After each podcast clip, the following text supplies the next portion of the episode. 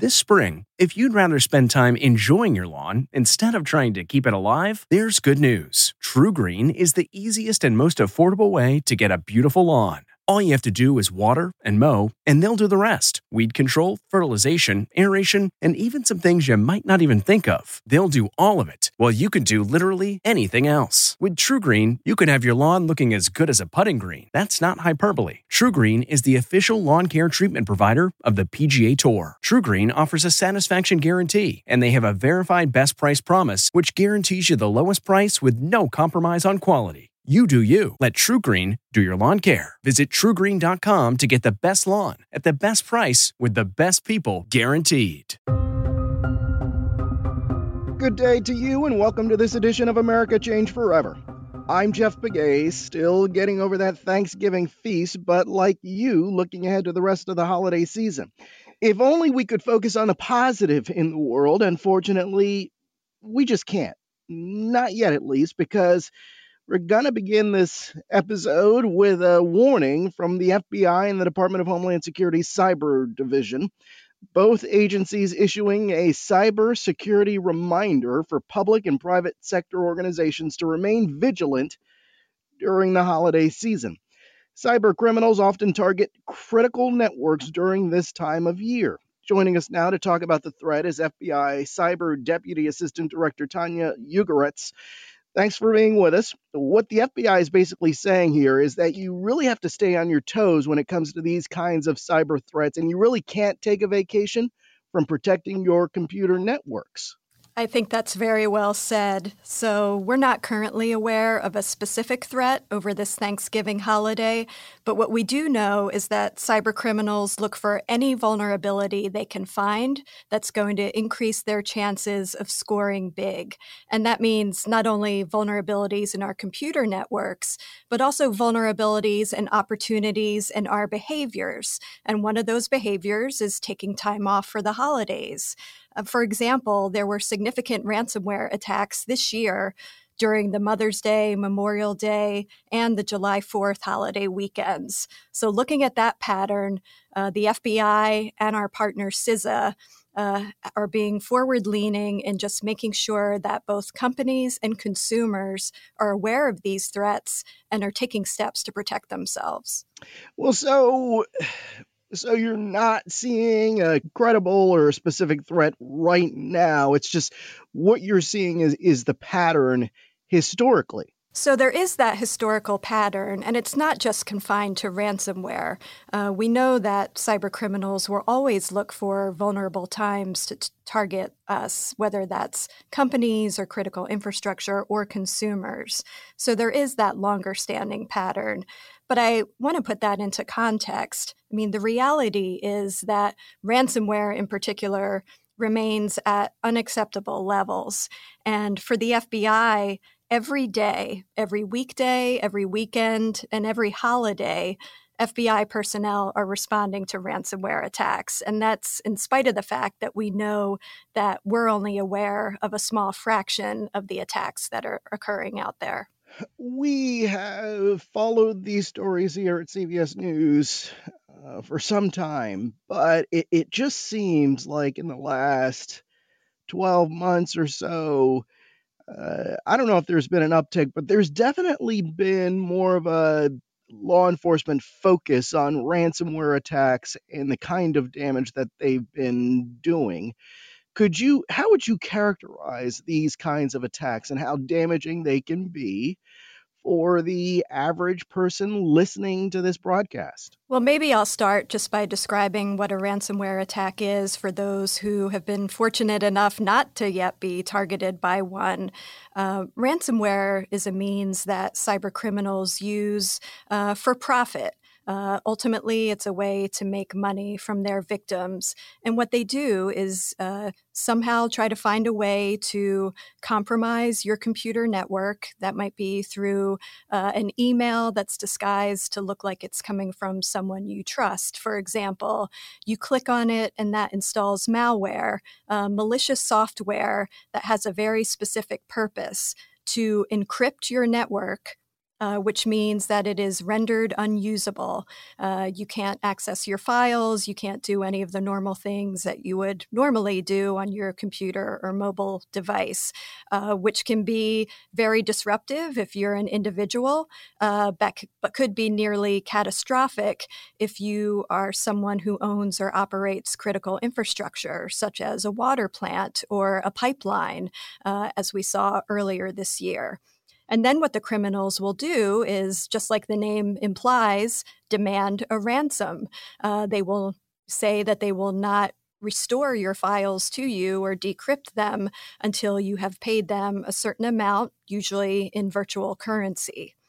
Another trend we've seen over the past year uh, is that the actors take an additional step, which is to steal your information before they encrypt it what that allows them to do is to effectively have a second way of extorting you or putting pressure on a company by saying, and if you don't pay the ransom, we will release your files or sell your information to the highest bidder. There may be people listening to this broadcast and thinking, well, why can't law enforcement stop these kinds of ransomware attacks? So, why can't you stop this? Well, law enforcement and our other government and international partners have taken a lot of steps, actually, for many years, uh, to combat this threat. But it's a challenging one. Um, it's kind of akin to saying, how can you not stop organized crime? Uh, there's a lot of, of efforts underway, not just to uh, arrest individual actors, but to look at these as criminal enterprises, because that's really what they are.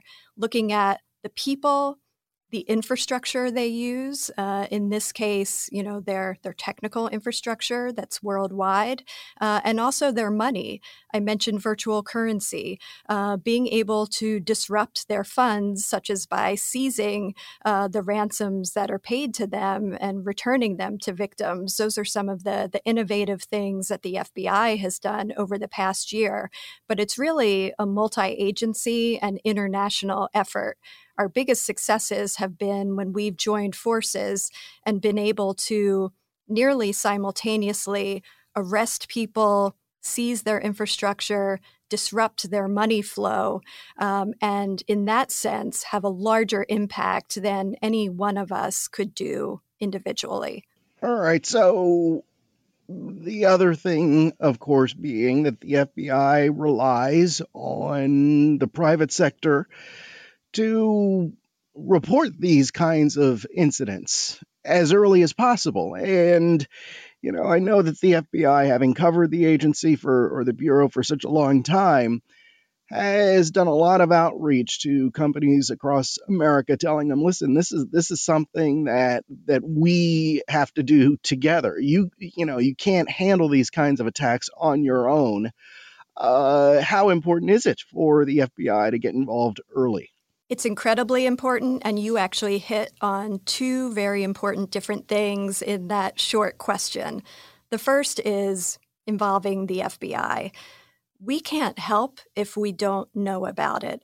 Uh, and the reality is, as I mentioned, we know that a small percentage, only a small percentage of these ransomware attacks are actually reported to government uh, whether that's law enforcement through the FBI or the Secret Service or the Cybersecurity and Infrastructure Security Agency, which is responsible for understanding the risk to the nation's uh, critical infrastructure. So, involving law enforcement is key, uh, and especially the FBI, because as both a law enforcement and the nation's domestic intelligence agency, we have tools and authorities that we can bring to bear to not only help victims, uh, but also pursue those responsible. Imagine if you had a criminal organization on a crime spree and no one ever reported uh, the individual incidents of the crime. How could we possibly stop them or be able to piece together the evidence that identifies who's responsible um, if we don't know that it's occurring? Now, that would be a difficult scenario to imagine if you were thinking about a crime happening in the physical world, like a bank robbery or a series of murders. But when you have these crimes happening in the virtual world, we're even more dependent on victims, whether those are companies, uh, acad- academic institutions, individuals to report to us. So that's the first piece. The second piece you mentioned is to report quickly.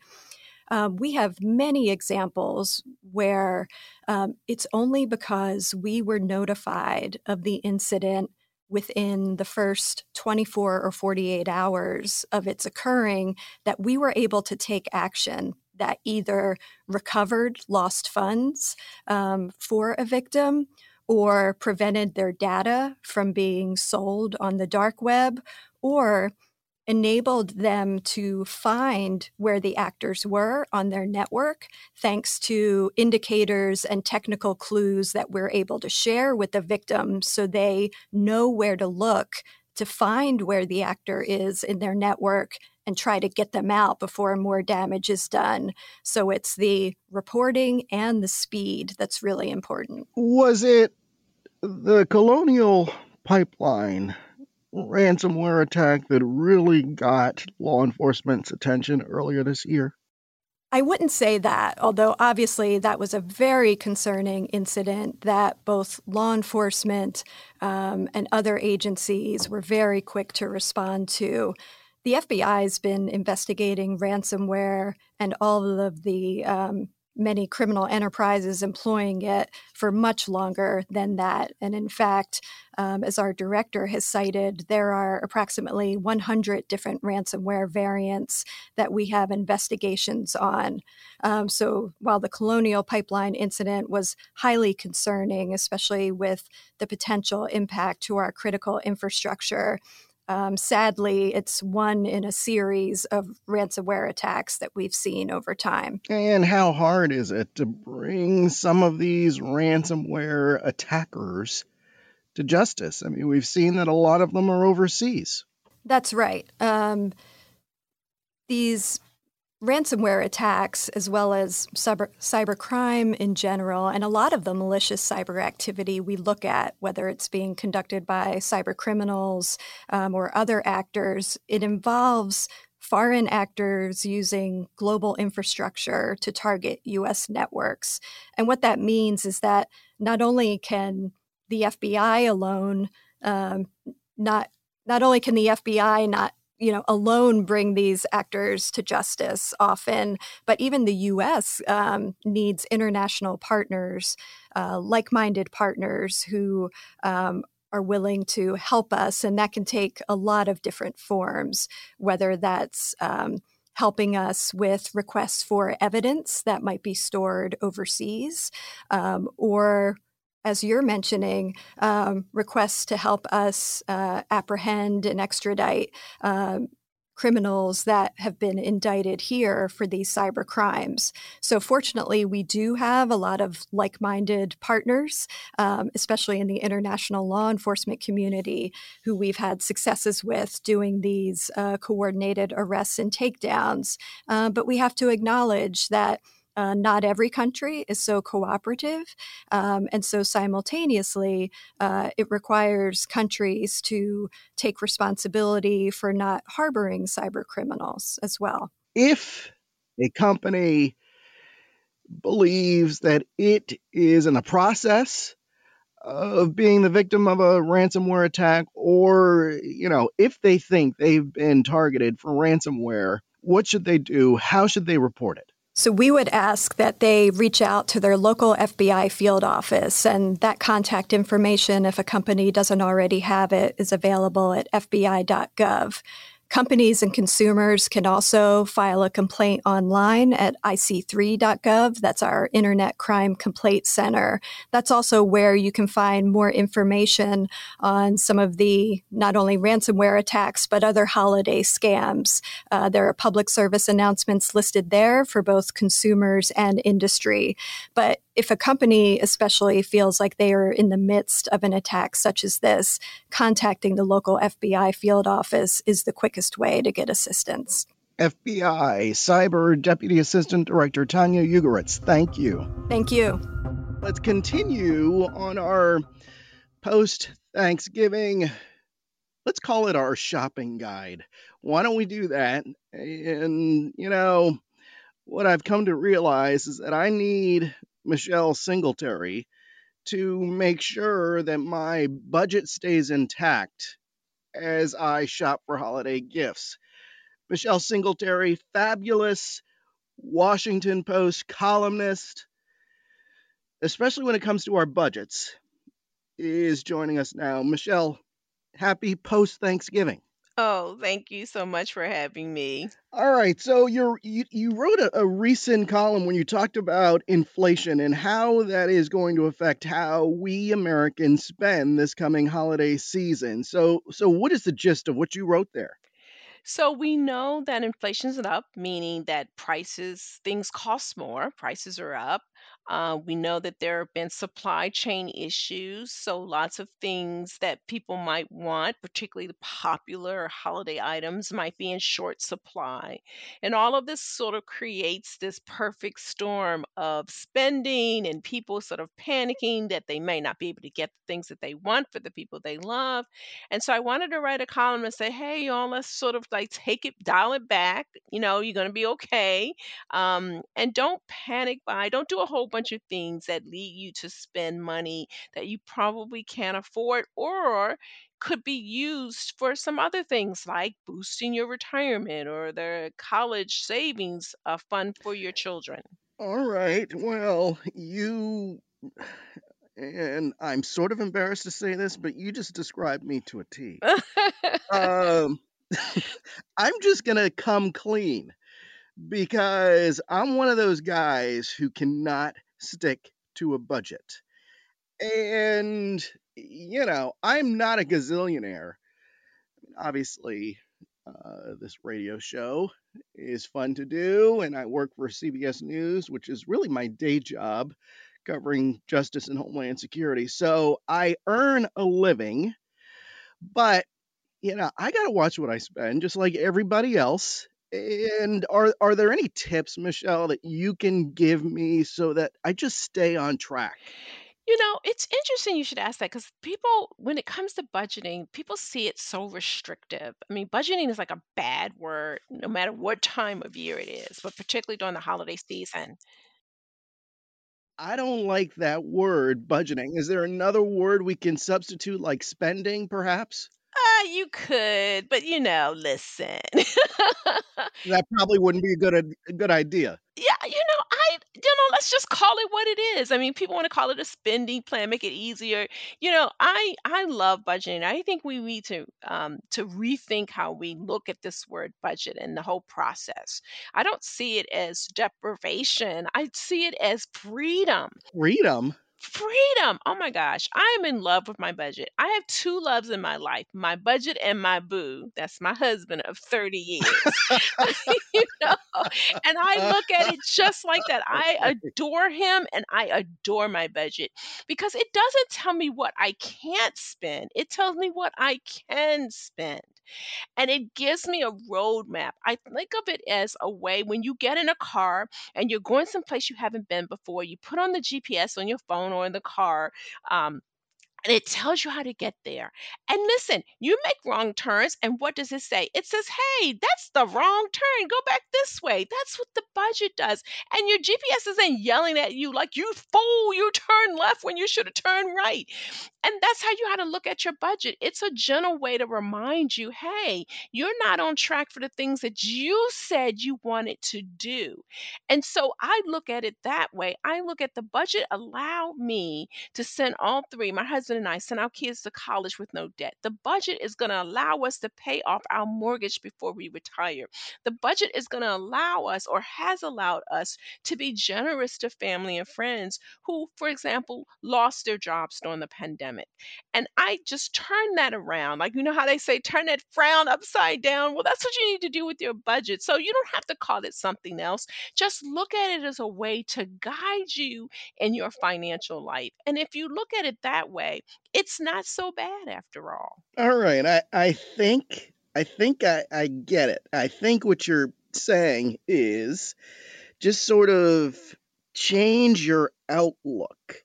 You know, sort of twist your normal thinking around and make a budget a positive thing. That's right. Absolutely. You have to change your attitude.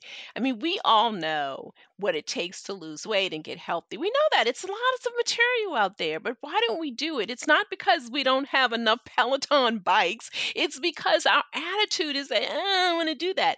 And so you've got to sort of say, you know what? I want to be healthy. It's once you change that attitude that you then can be healthy and you don't even need an exercise bag. You can walk, you can do sit-ups on your own on your floor. You know, it's it's all about your mindset. And that's what I try to get people to embrace. And so the holiday season, the mindset is buy, buy, buy. We have to show our love by what we buy people. Um, and that's just not true. Now, having said that, I don't mean that you don't, you know, we don't want to give people anything. It's nice to give, but you want to give within your means, whatever that means is. So your means might be more than, say, someone who has a nine to five job making minimum wage. But whatever that mean is, you give within those parameters. And if there isn't enough to go around. During especially you know holiday season you know you want to be generous you can just tell people i really love you i can't do this can we do something else? Can we have you know dinner together? Can we come sit and watch a movie together? I mean you that's how you get around this panic buying during the holiday season. You got to be honest with yourself and honest with the people that you love. And i'm telling you that you will um, you will release a lot of people because people are giving and doing kinds of things and if you say i can't give the other person might go oh i'm so glad you said that oh my gosh i'm so glad we're going to get off this hamster wheel of buying you'd be surprised how many people would be relieved It yeah, it does take the pressure off, uh, especially when it comes to your loved ones or even your friends. Uh, you know, people in your inner circle who, I mean, they're not family, but they're close enough, and you kind of feel like you have to get them a gift. So just by acknowledging, listen, you know, I got some things going on this year, might not be able to to spend lav- lavishly, but you know, let's do, let's watch that movie together. That's a, that's a good idea. That is a good idea. Some something else that you have written about is online shopping soaring this holiday season, but also so will the scams. So how should people protect themselves? Well, you know, the, uh, uh, Gallup looked at uh, people's buying habits for the holidays, and for the fir- uh, for, for they found Gallup found that uh, the majority of Americans are going to actually be shopping online, um, and it it's a it's amazing how we have moved our lives online, you know, uh, and so with that comes the risk of running into a scammer. Um, they know people are shopping online they know they're buying things and so they're out there and there are things that you need to do to protect yourself um, because the scammers are e- very clever of at what they do their job. And so some of the things you need to do for example you know watch out for those free shipping promises or promises to get you that thing you know tomorrow. Um, you want to be careful about any emails or text messages you get. Like say you've purchased some things or you have been purchasing some things and you get this email or text says hey click this on to track your package. Don't do that. Even if it's something that you think is legitimate i don't click anything. Just adopt that as your default. If you get an email or a text message that says click this to track don't do it. Go to the retailer's site. If you bought something from target for example go to target's website where you've ordered it look in your account and then track it from there um, because they're so clever it's hard to spot the fakes um, and so those are some things if someone says hey pay me with a gift card don't do that. If you are asked to pay for anything with a gift card you are about to be scammed. Don't do it. Mm, these are important tips because, as you reported, when Gallup polling first asked about online shopping, only 4% of Americans said that they were likely to shop on the internet. And so that number is now, you know, it's up to 56%. So more of us are doing our shopping online. In fact, I, I had one of my daughters recently said, Hey, let's go Black Friday shopping. And there's nothing I like less than going Black Friday shopping because I just know there are going to be too many people around me. So, yeah, I enjoy shopping online as I'm sure you do. Well, I don't like much shopping at all, but I have done most of my shopping uh, these days online. I I love going into the store for the same reasons. It's you know there's people, and you know there's we still are in the middle of a pandemic, and even though I'm vaccinated and I've gotten my booster, you know I could be a danger to someone else. I could be carrying the virus and not know it and be asymptomatic, and so I don't want to put myself at risk, and I don't want to put other people at risk. But I get it. People have been locked in their homes and they want to get out, they want to shop, and there's you know, an exhilaration about looking at things and seeing what's on sale. Um, just be really smart about that. You know, have a plan if you're going to do it. I'm going to spend my Black Friday sitting and binge watching some movies and spending some time with my boo, which you already know that I like adore and love. Um, so just be really careful. And and for example, if you're going to be shopping either in the store or online. You know, pay with a credit card. If it, and this is particularly true if you're shopping online. Um, now, normally people like Michelle is telling people to use a credit, but listen, it's a there are more consumer protections with your credit card than there are with your debit card. Now, people use a debit card thinking, you know, I'm going to keep myself out of debt. But if you land on a fraudulent uh, website or a retailer, um, they have direct access to your banking account with that debit debit card. So you don't want to give them that access. And it takes longer sometimes to get your money back if there's fraud. So the credit card will protect you with that because the credit card lenders are going to eh, actually kind of be your advocate. If you uh, order something and you don't get it because it's a fraud or whatever, they can fight for you and say, We're not going to pay that retailer because they did not deliver as promised. You don't get those same kind of protections with a debit card.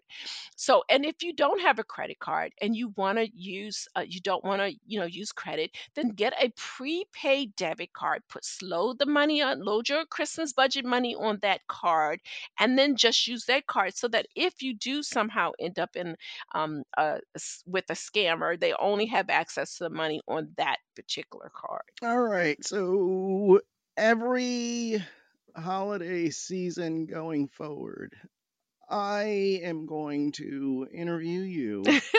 you can remind all of us in America how to stick to our budget and to our boo.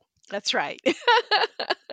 it's a wonderful way to look at it. And and again, I you know, listen, um, I know this is the season of giving, uh, and I don't want to um, have people think that that's not a good thing. I just think you need to be smart about it. If you can afford it, sure, be generous. It's wonderful. As you give, think about giving to charities. Think about boosting your contributions to your church or religious organization. You know, include them not just at the holiday season, but all year round, because people need help all year round, folks. Um, but just be be kind to yourself and you work really hard for your money. You want to make sure that you're using it in a way that is going to help you in your life financially. Send your kids to college with less debt or no debt. Retire without a mortgage or without a financial burden. And maybe it's not about you. If you have enough, then you can help someone else so that perhaps they're still struggling on a pandemic and you can pay their rent. You know, that's a way to give back. And so give, but give smart and watch out for the scammers. Don't click on anything. That's what I tell all my friends who always ask me about, you know, they'll send me things. Is this legit? I said, don't click on anything in an email. Don't click on anything in a text message. If you get something like you regularly shop at some place or you have a bank and they send you something, jump out of the email and go to the actual website. And that way you know that you are going to the source and you're not, you know, susceptible to a very cleverly written uh, scam email or text message. Always good to keep in mind. Michelle Singletary columnist with the Washington Post. Thank you very much. Thank you for having me and happy holidays. Cyber Monday is just as big these days as Black Friday. And while it is important to watch out for scams on Black Friday, Cyber Monday is really a whole different ballgame. Adam Levin is the founder of Cyber Scout and the former director of consumer affairs for the state of New Jersey. If anyone knows how to spot a scam or foil hackers, it's Adam. Thanks for being with us. Jeff, thank you so much for inviting me. So, how prevalent have some of these online scams become? They're huge, they're constant, they're never ending. They get somewhat more creative every year. Generally, it's the same kind of scam. It just may be wrapped up in a different kind of costume depending upon the year. Uh, but again, they're all based on the fact that we have day jobs. We work, we work for people, we're raising a family, we're being involved in philanthropic activities during the holiday season, we're shopping like crazy, especially because people feel in a much better mood this year than they have in a couple of years past, which means we're distracted. And we never, never, never forget that the guys we're up against, we are their day job. How do how do they find their targets? Uh, do they have these algorithms that are constantly searching for weak spots? How do they do it? Well, it depends really upon the target. Uh, many of them have decided that it's much better to go after businesses than individuals for the simple reason that that's one to many. But one of the best ways to get to a business is to find one or two key employees in that business and then launch phishing attacks against them and gain their trust and then use that relationship in order to crawl into the organization because you get your hands on user ID or password. And you also have to think about the fact that breaches have become the third certainty in life behind death and taxes. And think about the just hundreds of millions of email addresses and user ID information as well as passwords that are out there, especially because so many people share passwords across the universe of websites. And they get into one of these big organizations, they get their hands on the uh, logon uh, credential list, and then they use those credentials to basically invade the companies and then do more breaches and get more information, which they can use against more people. And what is it about Cyber Monday that makes it one of those days where these hackers are finding targets? Because everybody's out there shopping and many people do their shopping on Cyber Monday. The truth is, during the holiday season, many people do their shopping on every particular day. But Cyber Monday is just kind of like the online version of Black Friday, and everything has ultimately become Cyber Monday. So people are out there, they're shopping, they're looking for deals. A lot of the retailers are directing their deals to Black Friday and Cyber Monday. So it's one of those things where you've got everybody's attention. And so they're buying, they're distracted, they become vulnerable. And for hackers, it's like El Dorado. And are a lot of these hackers are they based in the US or are they overseas? You have some based in the US, but the overwhelming majority are based overseas and many of them are in countries that are either beyond the jurisdiction of the United States or countries like for instance North Korea that are shielding the hackers and in fact for them it's a profit center depending upon ransomware attacks and and other uh, scams that are used to to extract money from people or personal identifiable information. Well, so for anyone listening to this interview, what can they watch out for that could potentially prevent them from getting taken? There are a few things. One thing, of course, a very popular thing among scammers is called e skimming, and that's where malicious code is placed on a legitimate website by the uh, checkout uh, function and when people enter their information, because of this code, the information is being sent to the scammers, uh, which they then use to buy other particular products and services all around the web. So that is a very, very tough one for consumers uh, to be able to prevent against. But one of the ways you know you might have a problem based on e skimming is sign up for what's called transactional monitoring which monitors your uh, credit card and bank and credit union accounts for transactions that may occur and then notifies you of those transactions. So you can look at it and go, you know, wait a minute, that wasn't me. Or you can spend the time checking your accounts on a daily basis, which you kind of should be doing uh, during the holiday season. Uh, then you have things like supply chain scams, you know, because so many items have become so precious based on shortages and issues with ports and issues with production facilities. I mean, think of how many toys that you'd love to get your hands on for your kids, but you can't because everywhere you go, they're sold out. But all of a sudden, something pops up as an ad on your screen uh, or an email that tries to lure you uh, to a site in order to get this impossible to find product. I mean, that's number one clue is if it's impossible to find. It's like a needle in a haystack. Don't just assume the haystack came to you and make sure you're not pricked by that haystack needle. So, uh, supply chain scams are out there, fake gift cards. If someone says to you, I'm going to give you the deal of the century, however they approach you by phone, by text, by email, go to legitimate retailers, go to where you can feel safe getting a gift card. Be very wary of anything that's offering you deeply down, uh, deeply discounted gift cards. Just like discount apps, go to legitimate app stores, go to the retailers. Be very careful about any app that you download uh, because it could, in fact, be malware that then will turn your computer into a transmitter or will put ransomware on your computer. So read reviews before you download any app and pay particular attention to negative reviews. And a couple other shopping related things. First of all, fake charities. This is the time of the year when people are thinking about giving and wanting to give. And especially after the past couple of years, people are more motivated to give. When you get contacted by a charity, forget it go directly to the charity or go directly to the website of that charity. And then, if you wish to give, then you can give, but make sure you independently confirm that it is a legitimate charity. Also, during the holiday season, there are a lot of fake delivery scams.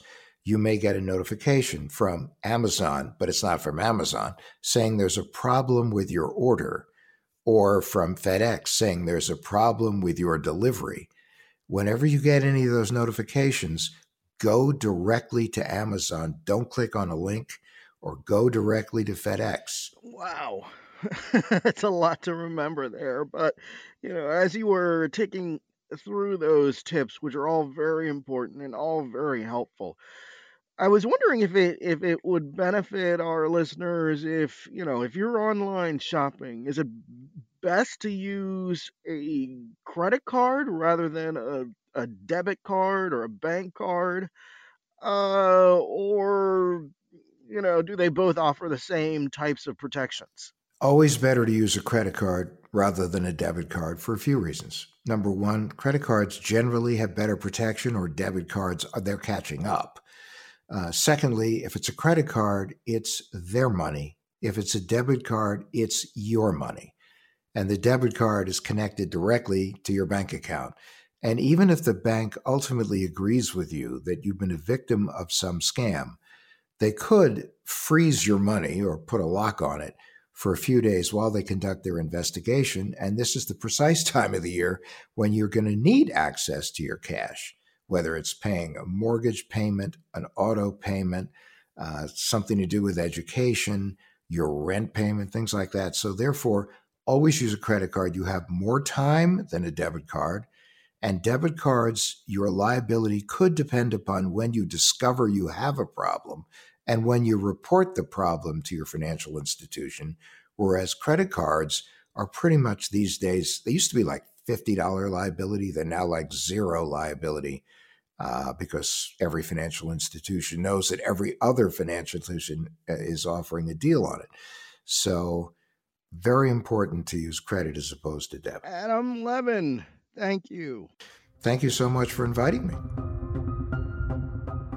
That is it for this week's America Change Forever. You can download previous episodes wherever you download your podcasts. Also, you can follow me on Twitter at Jeff Pegues CBS, where you can send program ideas. What do you want us to look into? And follow me on Instagram at Jeff Pegues 6 My thanks to Paul Woody Woodhull and District Productive. I'm Jeff Pegues, and that is how America changed forever.